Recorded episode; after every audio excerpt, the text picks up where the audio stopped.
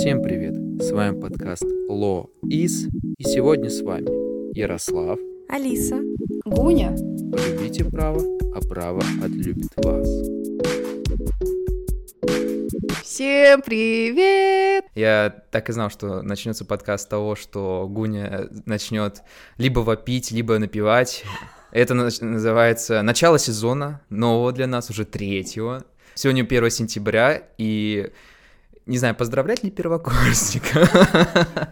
Думаю, да. Да поздравлять, потому что студенческие годы все таки лучше, чем школьные, намного. Да, и вот сегодня как раз мы поговорим о том, как эти первые годы жизни в университете, точнее говоря, вот на первом курсе прямо, прошли у нас на юрфаке, на нашем любимом финансовом университете, но это все можно также переложить и на другие факультеты спокойно, потому что плюсы и минусы везде примерно одни и те же, я бы сказал. Да, и сегодня мы будем раздавать э, советы, говорить о каких-то своих сожалениях, да, о чем мы сожалеем, чего мы не сделали на первом курсе, и я надеюсь, что это будет такими, такими наставлениями для тех, кто сегодня нас послушает, но еще хочется сказать, что этот выпуск будет полезен не только для первого курса, а в принципе э, для всех, кто сейчас учится, вряд ли для четвертого, конечно. Они уже прожженные опытом четвертый курс. Да, четвертый курс, мне кажется, сейчас просто им, им не до подкастов, им не до вообще всего.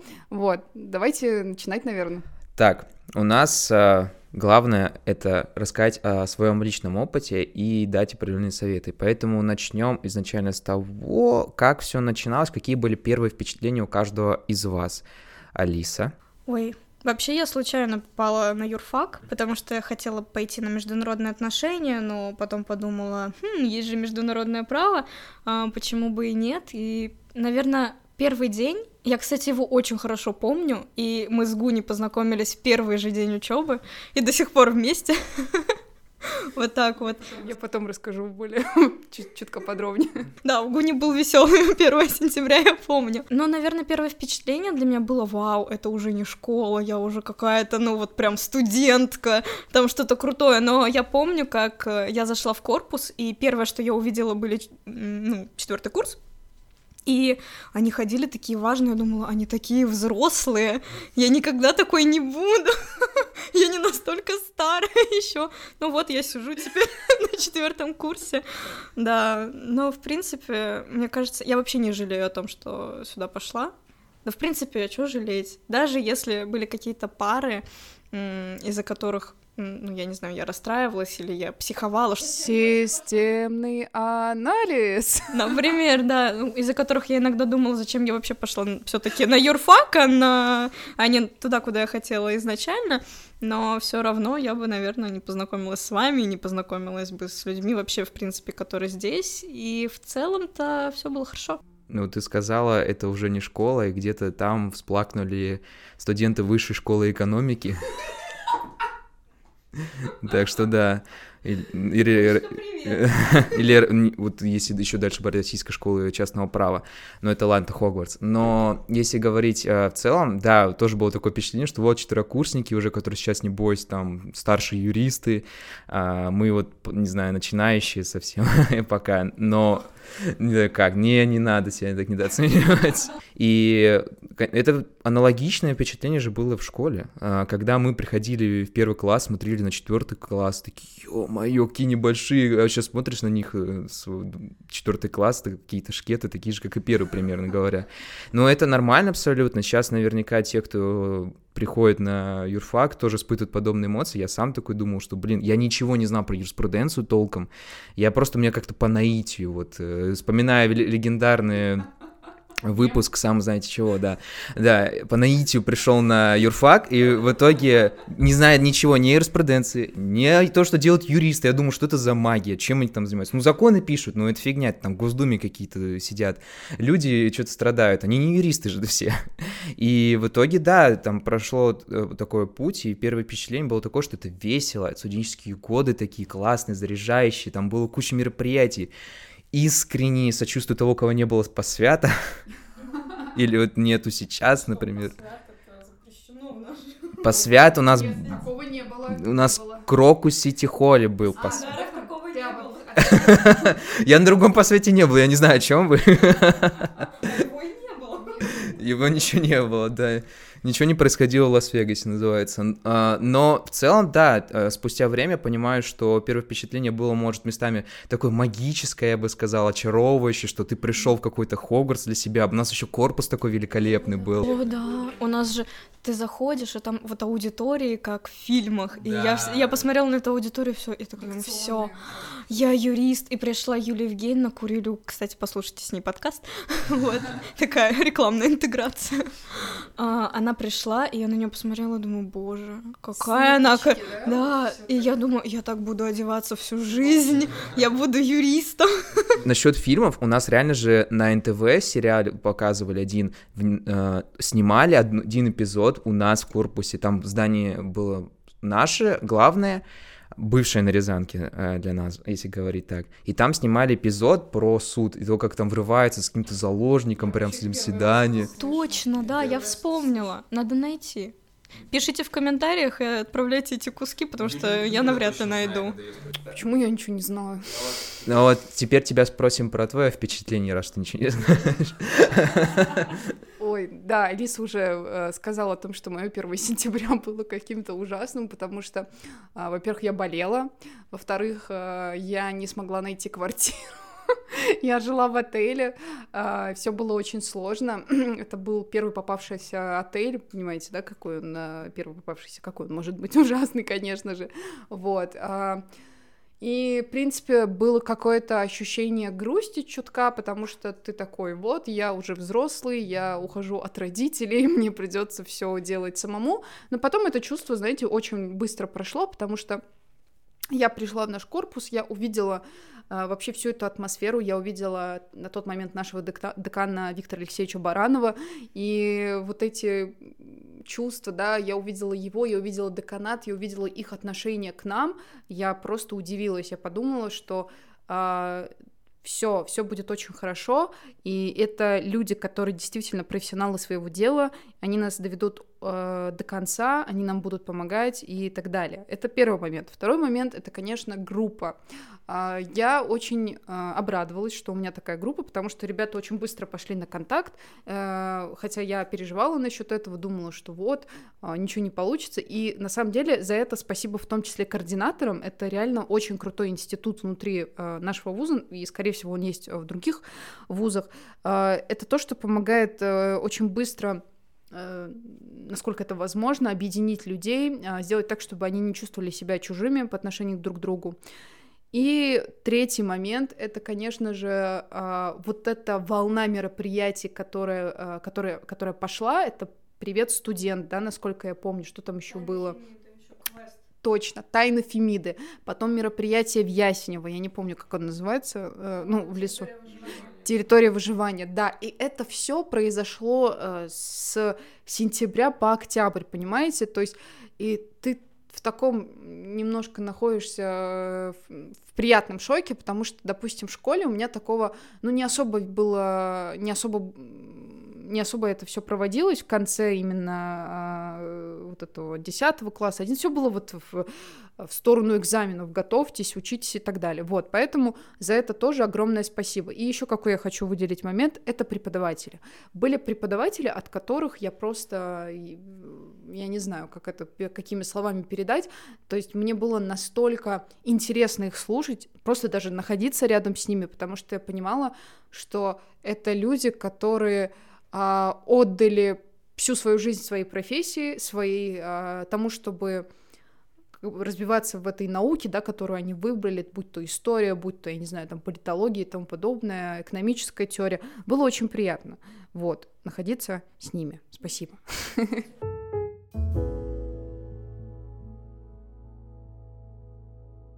И вот, кстати, Гуня сейчас сказала про мероприятие, и я вспомнила, что когда я поступала в ВУЗ, вообще я пока не знала, что буду в финансовом университете, но у меня была цель э, пойти в какую-то студенческую организацию и вот быть именно вот в этой студенческой движухе, в этих мероприятиях, и вообще поучаствовать во всем, а, по максимуму прожить э, вот эти моменты, потому что все-таки студенчество это, мне кажется, даже больше не учеба, это именно про людей и про то, как ты проживаешь это студенчество.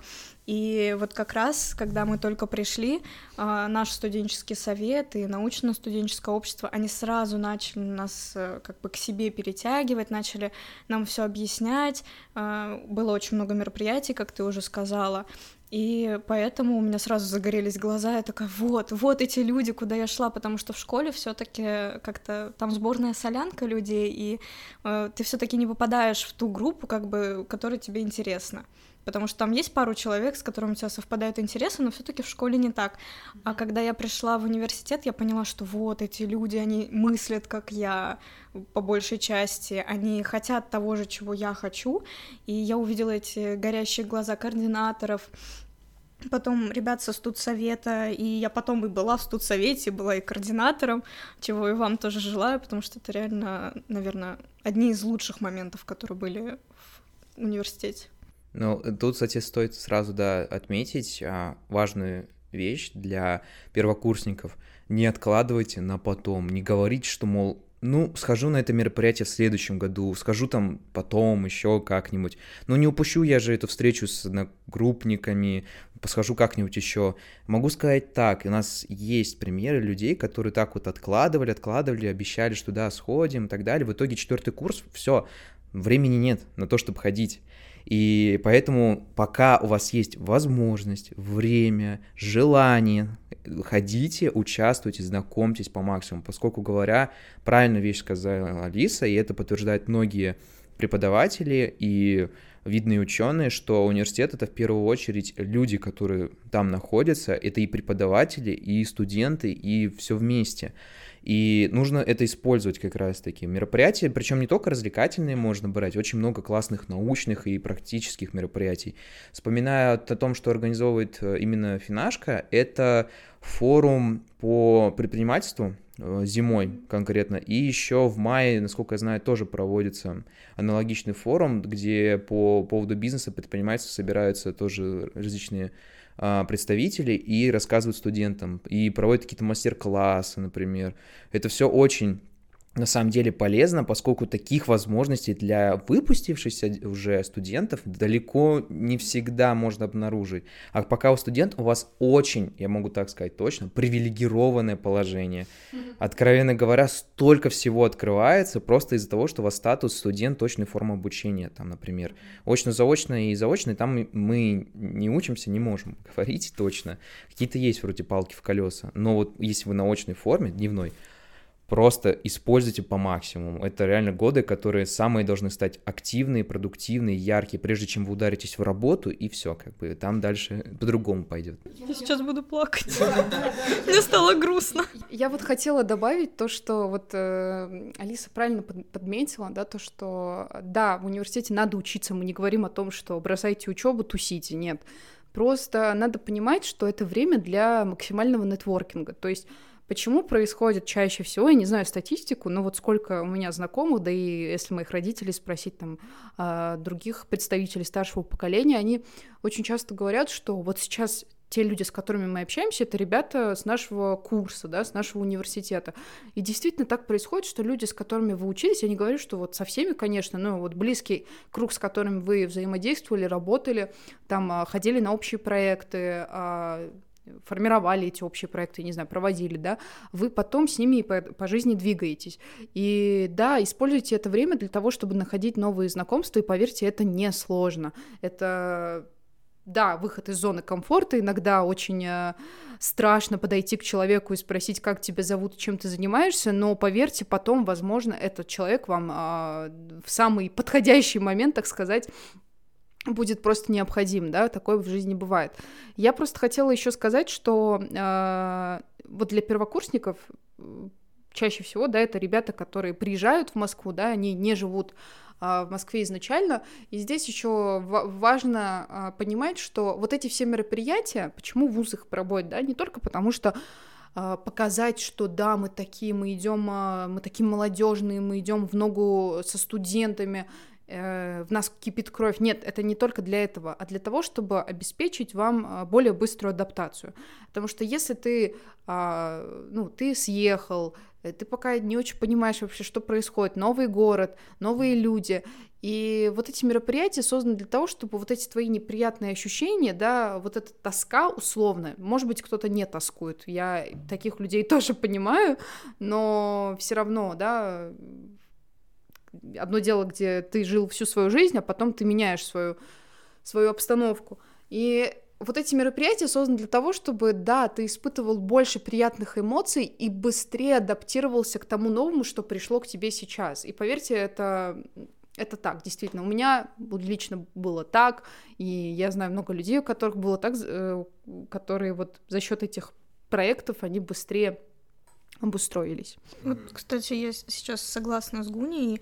Тут подведу, я ездила на включенное обучение, и когда я приехала в Словению, мне этого не хватило, потому что я думала, вот, сейчас будет как в моей финашке, а, меня, наверное, сейчас куратор там познакомит хотя бы с группой, там же они все с разных стран, я одна с России, я ничего не понимаю, Любляна для меня какой-то э, магический город, я, я вообще там хожу, не понимаю, что происходит. Нет, такого не было. И я была в шоке, потому что, ну, я приехала, я жила в хостеле, напротив жили какие-то французы, у меня и так шок культурный, я, я разговариваю на английском, я ничего не понимаю, потом я искала квартиру, меня просили, что типа вы вегетарианка, а если нет, то мы вас не пустим в квартиру. И вот это вот все, и мне не хватило того, чтобы были какие-то мероприятия. Единственное, нас повезли на экскурсию. Это было прямо перед э, началом учебного года, и все. Больше ничего не было, нас не познакомили. Мне кажется, некоторые даже не знают, как меня зовут. И мне этого так не хватило, потому что у меня был реально стресс, это другая страна. Поэтому в финансовом университете, ну и вообще, мне кажется, в российских вузах это как-то получше сделано, потому что нас как бы сразу вводят, э, ты еще не успел открыть глаза, тебя уже вот туда, идем на привет студент, ты уже как бы влился, и у тебя даже нет времени подумать иногда. Да, и мероприятие, поэтому, мне кажется, тут главный вывод сделать. Ходите, используйте, особенно если это бесплатно. это в наше время особенно важно. А, да, перебивка хорошая будет. А, перейдем к такому вопросу, конкретно более связанному с учебой. То есть то, ради чего в целом главная цель — получить образование, стать специалистом, прочее. Ну да, допустим, Гунь, да, допустим, может быть и нет. Да, да, да. Но идут так, с такой целью. Представим. И для того, чтобы достичь этой цели... Вот... Артемий Анатольевич, не верьте. Ну, в общем, а, нужно как-то ее достигать через а, постижение вот этого, так сказать, предмета юриспруденции, называемый, так сказать, общим брать у нас на ирфаке. И на первом курсе давайте поговорим о том, с какими мы столкнулись трудностями, именно с тем, что вот, к примеру, попались какие-то предметы, и мы просто не понимаем, что с ними делать, что это за предмет, и главный вопрос, зачем он нужен, например. Mm-hmm. И если конкретно говорить, например, да, вот в отношении нашего факультета, но, в принципе, это применимо будет и для других. Условно говоря, БЖД, например. Да, это сразу, ладно, я даже не стану это комментировать. А, экономическая теория, там, еще философия, это то, что везде встречается, по-моему. И вот такие предметы на самом деле нужны. Ой, нет, философия — это самое вообще, не знаю, для меня лично, вот первый курс ознаменовался э, двумя предметами. Это было ИОГП, mm-hmm и это было, ладно, тремя, и ОГП э, с Артемием Анатольевичем, э, ТГП э, с Николаем Иннокентьевичем, и как раз-таки философия с Еленой Ивановной на тот момент, которая сейчас не преподает. И, знаете, я, я люблю предметы, я люблю вот этот стиль преподавания, где мой мозг действительно работает. Я чувствую, как он кипит. Я не люблю, когда вот мы сидим, и вот вот нет ощущения а, движения, нет ощущения того, что а, мы чем-то занимаемся, грубо говоря.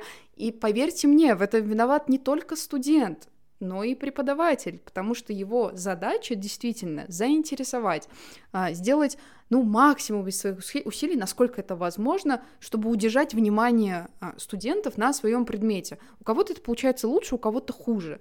А, и не надо говорить, что, ну, конечно, у него интересный предмет, вот вы его и слушаете. Нет, у него может быть интересный предмет, но если он сам по себе плохой преподаватель, у него никогда не получится хорошо преподавать. А, это первый момент. Второй момент, да, это нормально, что бывают ненужные предметы, но смотрите, а, ну, что такое ненужные предметы, да, а, тоже надо понимать. Ну, для меня это был, допустим, системный анализ. То есть я до сих пор не понимаю смысл этого предмета. Возможно, это было из-за преподавателя, не исключено. То есть если бы это был другой преподаватель, возможно, я бы сейчас тут сидела и говорила, что системный анализ был лучшим предметом. Я не, не спорю.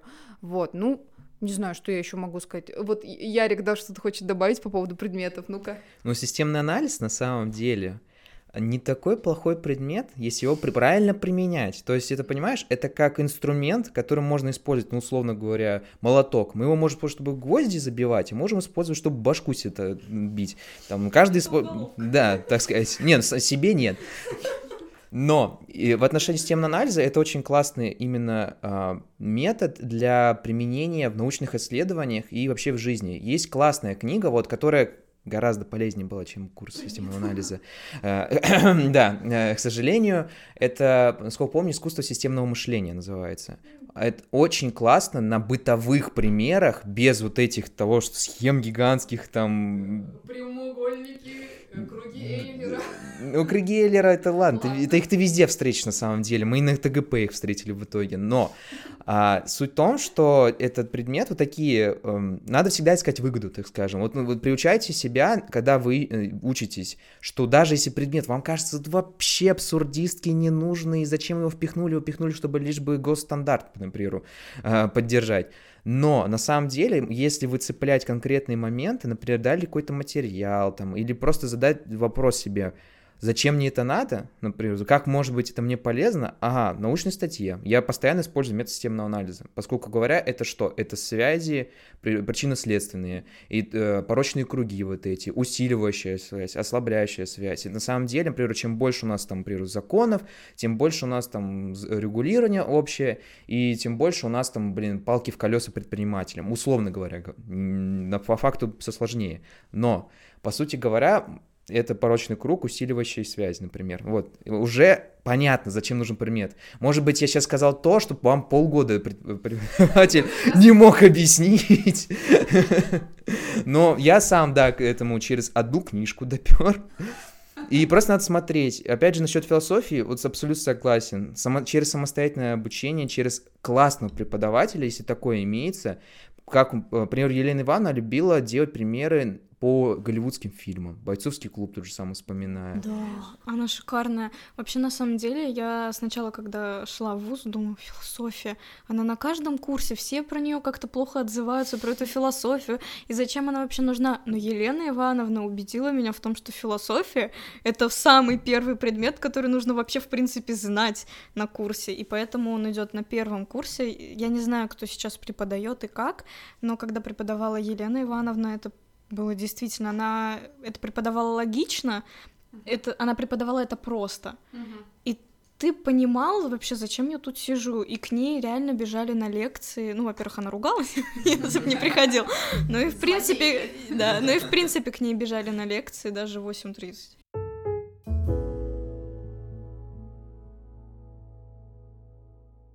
Вообще, это же про уровень профессионализма преподавателя, когда он может э, сложные вещи объяснить простыми словами. Вот правда. Да. Э, я здесь просто снимаю шляпу, когда у, преподавателя это хорошо получается. Я помню еще другой момент, который создал мне не, не, некие трудности, к которым я, конечно, потом а, привыкла. Это когда, вот знаете, э, в школе ты сидишь урок 40 минут. Я думаю, сейчас э, ну, нынешний второй курс меня очень хорошо понимает, э, потому что они испытали это как раз в прошлом году, у них свежие эмоции от этого. А лекция идет полтора часа. И ты думаешь,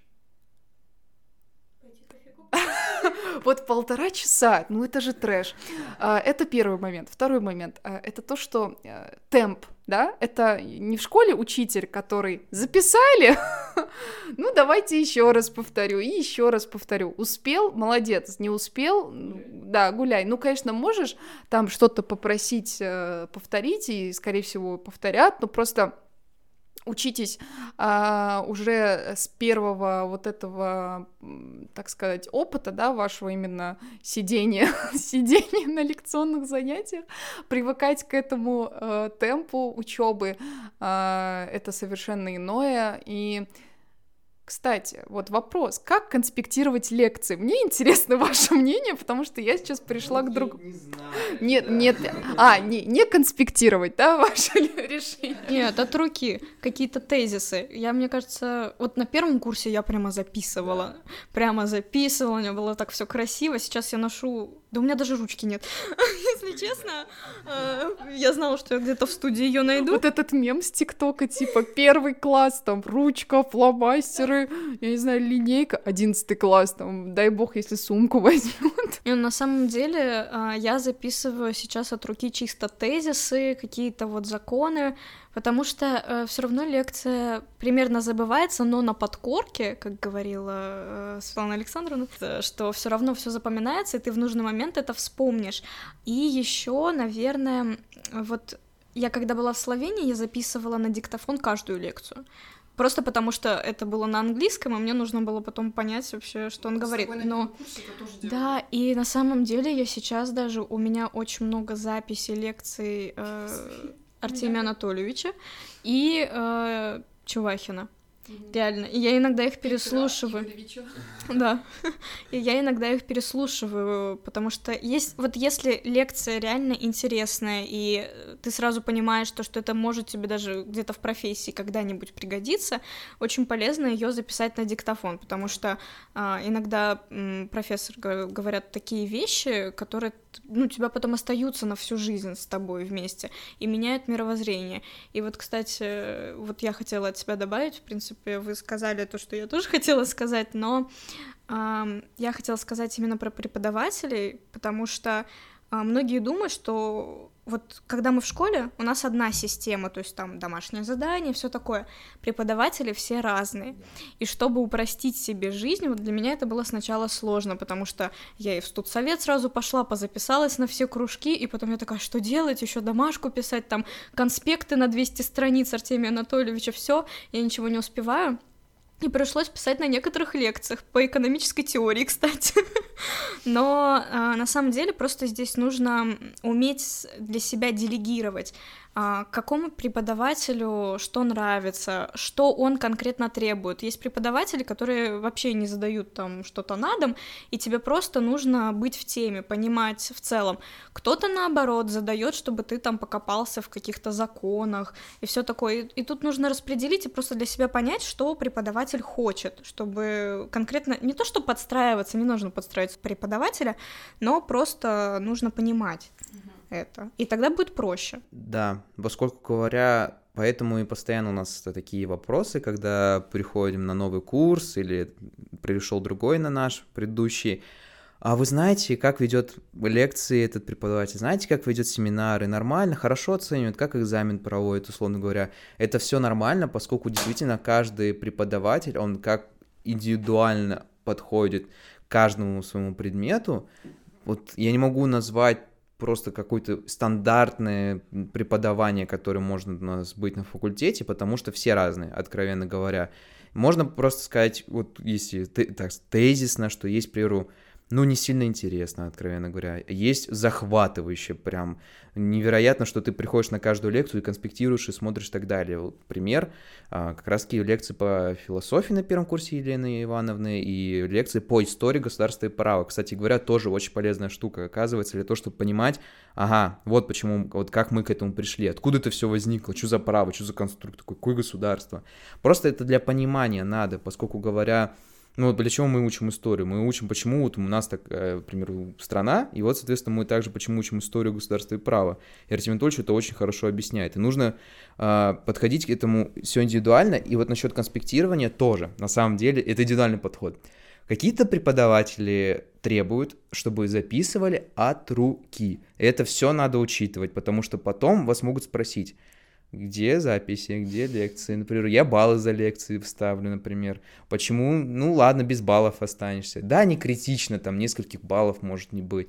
Но для кого-то на самом деле это спасительные баллы могут оказаться, учитывая, конечно, А, каждый вот еще момент. Каждый преподаватель при этом по-своему оценивает во многом. Баллы расставляет за лекции, за семинары, там еще какое, там различные рефераты будут, еще что. Все надо учитывать, но вот у меня, если говорить о моем личном опыте конспектирования и подхода к преподавателям, а, первый курс, да, от руки у меня там на каждый предмет тетрадка была. Второй курс, да, от руки, но уже как там тезисно больше, там аргументированно. Ну и гражданское право я прям писал конкретно, потому что гражданское право сразу говорю, учите. И все. Если не учите гражданское право, уходите с юрфака просто. Просто вам, ну, имеется в виду, если вы идете работать в, не в публичное право, ну, условно говоря, не уголовка, там, не госорганы, да, без гражданского права никуда, абсолютно. Ну, это ладно, просто короткий совет. Третий курс, э, ну, на этот предмет тетрадка пусть будет, на этот уже, ладно, ну, тут, здесь, ладно. Да, четвертый курс, блин, я ни одной тетрадки не взял с собой, вот. А, то есть, но это не говорит о том, что это каждый должен так делать. У меня все равно есть заметки на вот компьютере, например. Я там для себя по работе их делаю тоже полезно. Это все равно надо, потому что вы можете забыть, а чтобы вспомнить, вы просто такие, ага, а, вот что это такое. Вот что такое эстопель. Вот что такое, блин, шикана. Это не шикарно, это шикана. Это принцип такой, понимаете? Это на лекции гражданского права было. Поэтому да, я тут думаю, Гуня может поделиться своей методикой. Ой, ну у меня какой-то прям методики не было. Но я для себя как раз-таки, да, я со всеми с вами согласна, то, что первое время это были ручные записи, конечно. Ну и, в принципе, на третьем курсе я это практиковала на некоторых предметах, мне нравилось писать. Просто потом я поняла, что вот это, знаете, постоянное ой, вот это я не успеваю записать, ну, дом запишу, сейчас фотографирую, и ты понимаешь, что ты это никогда потом не запишешь. Ну, вот я такая, допустим, я забываю, а потом, знаете, лекция была, допустим, условно в октябре, а уже май наступил. Ну, ты же не будешь в мае это переписывать, да? Вот, поэтому я для себя открыла электронные, электронную версию, то есть я в приложении Notion там сделала себе вкладки по, по предметам, что-то не успеваешь э, записать, сфотографировал и тут же вставил в, этот, э, в эту заметку, да, все очень просто.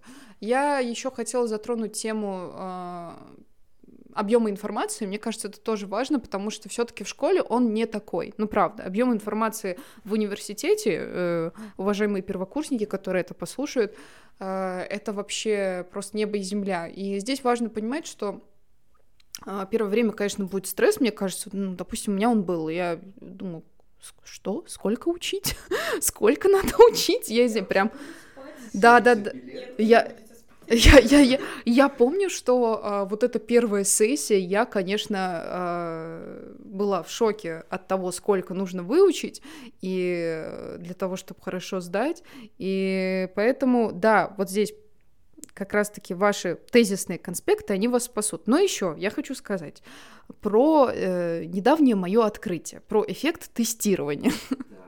Вот, да, это очень интересный момент. Оказывается, научным путем было выяснено, что э, люди, которые, э, то есть было проведено э, это исследование между тремя группами людей, и одна из групп, э, одна из групп была, э, были ребята, которые, да, они прошли материал, и после этого у них было короткое тестирование. После короткого тестирования был как раз-таки тот самый экзамен, который всем группам нужно было сдать. И в итоге вот эта группа написала тест этот экзамен, вернее, лучше всех, потому что у них было тестирование. А две другие группы, у одной группы было просто чтение материала, они такие прочли и все. Второе, вторая группа это были ребята, которые прочли и законспектировали. То есть а, Помните, пожалуйста, что от того, что вы законспектируете максимально красиво, со всеми подчеркиваниями, вы, конечно, можете, скорее всего, что-то запомнить, безусловно, но есть такая штука — кривое забывание. Для более подробной информации переходите в группу Вита Нова, где есть целая статья про это. Вот, поэтому, да, первое время мы запоминаем там условно 70% информации, потом оно потихоньку опускается до 45, 30 и, и, и ниже. Вот. Для того, чтобы увеличить э, процент того, сколько информации вы запомните и насколько долго, проводите себе короткие тестирования. Это на самом деле легко. Первое, что мы можем обнаружить, это в учебнике контрольные вопросы. Сколько процентов из вас отвечает на эти контрольные вопросы? Ноль, наверное. Ну ладно, один. Пару раз было, у меня не было ни разу. Я думаю, какие-то контрольные вопросы. Да вы мне спасибо скажите, что я вообще дошла до этого параграфа, до, до этого последнего слова, особенно с моим умением читать, это вообще просто с моей концентрацией во время чтения. Поэтому да, контрольные вопросы — это наше все.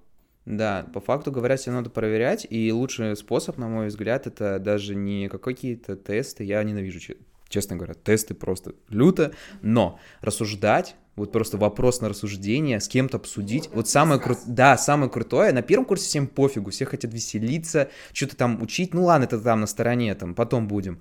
А вот второй, третий, четвертый курс сейчас уже будет, вот просто реально какой кайф с кем-то взять и поговорить на какой-то правовой вопрос, который твоего возраста, у вас примерно одинаковый уровень знаний. А знаешь, почему так происходит? Почему именно вот на втором курсе мы уже сталкиваемся с такими историями, что начинаем что-то обсуждать? А дело в том, что уже багаж знаний нарастился. То есть одно дело, вы приходите зелеными на первый курс. Нет, есть ребята, безусловно, которые приходят, они, оказывается, в школьное время уже гражданское право читали, снимаю шляпу. Но большинство... Они меня пугали, если честно. Потому что я всегда всегда, э, когда их видела, я думаю, я ничего не знаю, надо было что-то учить, я не готова вообще к университету, но потом, да, я поняла на старших уже курсах, что это нормально, и, кстати, мне кажется, это еще зависит от того, что у нас профили уже со второго курса. Да, да, да, конечно, то есть первый курс — это более такие общие предметы, это то, что в школе изучали, ну, я так грубо говоря, конечно. Вот. А второй курс это более уже предметные разговоры э, идут. Да, и на самом деле здесь стоит вот поговорить, мне подходя уже ближе к концовке, о сложностях, которые сталкиваются на первокурсник обычно, трудностях, которые он преодолевает, а, и какие советы мы можем здесь дать? Ну, я в первую очередь а, самые общие такие дам, которые вот мне помогли а, достичь своей цели на первом курсе, она была перевестись на бюджет, по сути. Я в итоге ее достиг в конце года, и в итоге что помогло? Не постоянная зубрежка, нет, вообще не надо это делать, не так, э, заниматься. Вечер, если у вас он свободен, вы сделали всю домашку или еще что и так далее, что вы там шепчетесь? Не знаю. Понятно. А, окей. Хоро... Да ладно, хорошо, оставим этот живой хороший момент. Если у вас есть свободное время после тяжелого дня, там, физра была, по лекции, еще что, у вас есть там свободное время, и вы там решили его провести как-то еще накидав все учебы и там повторив какую-то тему, прочитав какой-то новый учебник, параграф и так далее, хватит, остановитесь, остановитесь. Ложись спать, да, иди поспи, вот как говорится. Не, на самом деле, реально, первые полгода для меня было прям так, я Uh, иду на пары, вечером я вижу с девушкой, прихожу домой, uh, ужинаю, иду смотреть Наруто, спать, нормальный сон, 7 часов. Там, не, не в 3 часа. Не в 3 часа, вы, иначе вы ничего не запомните.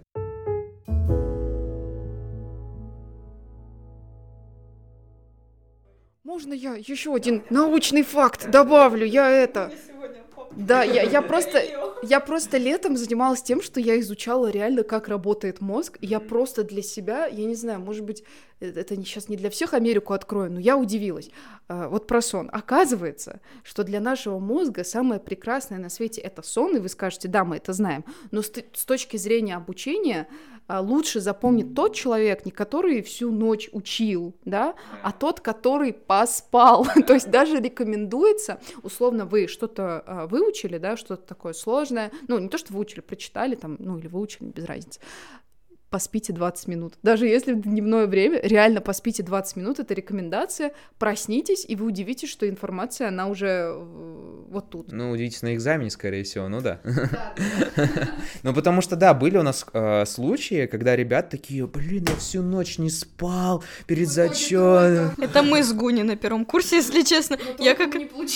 Да, мы, мы с Гуни хорошо учились. Я что хотела сказать. А, ты говоришь э, про то, что вот там цель перевестись на бюджет. Мы-то с Гуни Гуни были тоже в одной группе, мы тоже хотели перевестись на бюджет, а тебя мы не знали, но мы тебя видели. И на каждой лекции мы сидели с Гуни рядом, я такая, слушай, он постоянно, у него, короче, у Ярика была тетрадка а, на столе, и внизу на, на, да, и внизу на коленях был учебник. И он, когда что-то важное говорил преподаватель, он записывал, а внизу читал учебник вообще по другой теме. Или книгу читал. Да, и я постоянно, и я Гуне говорила, Гуня, он заберет наш бюджет. А я помню другой. Я помню, что э, я, я, ну, я пару раз э, видела тоже Ярика, и мне уже все рассказывали, какой он нереально умный. Это, кстати, вот э, в начале, да, он говорил, что да, я пришел на юриспруденцию, даже не знал, что это, а теперь, э, ну, сравните, да, какая трансформация человека пошла, ну, да-да-да. То есть э, это мотивация для тех, реально тоже не понимает, что происходит вокруг него, да, ну, не совсем в теме, я условно говорю, вот. Хотел заниматься другим, но получилось в итоге совершенно иное. Вот я, кстати, даже э, в советы хотела это сказать, э, что никогда не бойтесь пробовать новые и какие-то новые отрасли права, потому что были предметы, к которым я относилась скептически достаточно, даже, наверное, к конституционному праву. Это был первый предмет, к которому я так относилась. Я понимала, что это первый серьезный предмет для нас, но я думала, что там учить целый год. Я не понимала, но потом я поняла, что это, это был прекрасный предмет, который просто, он фундаментальный. И поэтому никогда не бойтесь пробовать что-то новое. Иногда а, то, с чем вы пришли в университет и с теми целями, они меняются, и это нормально, абсолютно, потому что, мне кажется, на первом курсе я была абсолютно другим человеком, и я, наверное, не думала, что я пойду потом работать по юриспруденции, а сейчас я понимаю, что у меня это неплохо получается, потому что мы даже вот ходили на игровые судебные процессы, и поэтому еще раз скажу, не бойтесь не только учиться, но и куда-то ходить, потому что все-таки это опыт, и это отдых, это, наверное, основные советы. И еще совет такой, секретик, про преподавателей, потому что многие э, вступают в конфликты с преподавателями. Э, я советую этого не делать, конечно, если вам не нравится преподаватель, ну просто промолчите, ну будьте умнее. Э, или если он что-то ужасное сотворил, конечно же, об этом не стоит молчать, но если вам нравятся преподаватели, у нас э, очень здорово, что очень многие это практики, которые действительно работают э, в каких-то организациях. И мы сейчас с ребятами в очень хороших отношениях со многими преподавателями, которые нам даже помогают. То есть они могут нам помочь с работой, возможно, или вот даже приходить на подкасты. У нас с ними дружеские отношения, и это круто, потому что преподаватели — это не, учитель, не учителя, которые намного вас старше, и там где-то э, в своих мыслях они вот вы маленькие, а мы умнее вас. Нет, преподаватели — это другие люди, они тоже учатся у нас, потому что право постоянно видоизменяется, особенно вот наша профессия, она такая, постоянно видоизменяется, появляются новые отрасли, и поэтому с преподавателями нужно больше дружить. Я, я просто скажу, да, свои пару советов. Это то, что правильно учитесь распределять свое время, расставлять приоритеты, это очень важно. А, есть такая проблема на первом курсе, думаешь, а, мне учиться или работать. Мой личный совет, мое субъективное время, не работайте, э, учитесь. Э, если в этом нет э, жесточайшей финансовой нужды, не работайте. Э, первый курс — это время, когда изучаются базовые предметы, и нужно максимально влиться в эту базу. Э, это не значит, что вы не можете практиковать, да, то есть условно, есть какой-то проект с какой-то э, организацией крупной, нет, можете пойти э, проработать, да, но я сейчас говорю про работу, да, где есть история с пропуском пар, э, где есть история с тем, что вы не будете досыпать, я не знаю, там, э, чувствовать себя плохо, здоровье на первом месте. И второе, это то, что а я скажу, не забывайте, откуда вы, где ваш дом, если вы приезжий, помните о том, что нужно звонить родителям, это простые базовые вещи, но поверьте, иногда что-то может пойти не так, и ты можешь понять, что, ой, я, я как-то вообще не звоню и там одну минуту переговариваюсь. Вот, на этом, наверное, у меня все советы. Да, я тогда под конец э, дам один совет, э, для меня, который стал, наверное, главным, и решил многое для меня. Слушайте свое сердце. Я поступал на юрфак с надеждой на то, что я пойду на... Ну, не то, что надежда, решением. Э, пойти на финансово-налоговое право. У нас такой профиль есть. Очень крутой, не спорю. Я их уважаю невероятно. Но в конце первого семестра нам говорят, выбирайте профиль. Я пол, все полугодие думал, ага, я пойду на налоги, я пойду на налоги, я пойду на налоги, ага. А потом смотрю на выбор, и мне просто что-то внутри такое, что-то мне не хочется на налоги. Я просто думаю такой, мне, наверное, там будет как-то не очень. И я не знаю, кто туда пойдет в эту группу, например, ну, такие люди. А вот, например, международку я там знаю, там условно уже кто идет, и поэтому мне будет прикольно там. Я такой, ну, ладно, может, народка. На гражданку не хочу, слишком банально. Я и так ее знать буду. Они международку нет. И, и в итоге это выбор, который действительно меня привел к тому, что я познакомился с такими прекрасными людьми, которые у нас есть в группе, главным образом, не в обиду другим, это Гуня и Алиса стали, которыми мы... С которыми, да, мы на втором уже курсе э, хорошо начали общаться, и проект уже, так сказать, уже пошел, поехал, как в зародыше называется. Э, потом, да, как он, видите, в итоге развился. И это прекрасно, и я всем советую, что да, как, как бы ни казалось, что выбор рациональный, он максимально уже обдуманный, логичный, уже родители сказали, да, красавец, молодец, но если у вас внутри у вас ощущение, что, блин, нет, я себя здесь как-то не буду ощущать, это, наверное, не мое, вы даже не можете это объяснить, это иррационально, но действительно слушайте это ощущение, потому что потом вы можете в итоге понять умом уже, что был выбор правильный или нет. На этом у нас сегодня все. Бежим на лекцию. Пять минут. Пять минут. Это много или мало?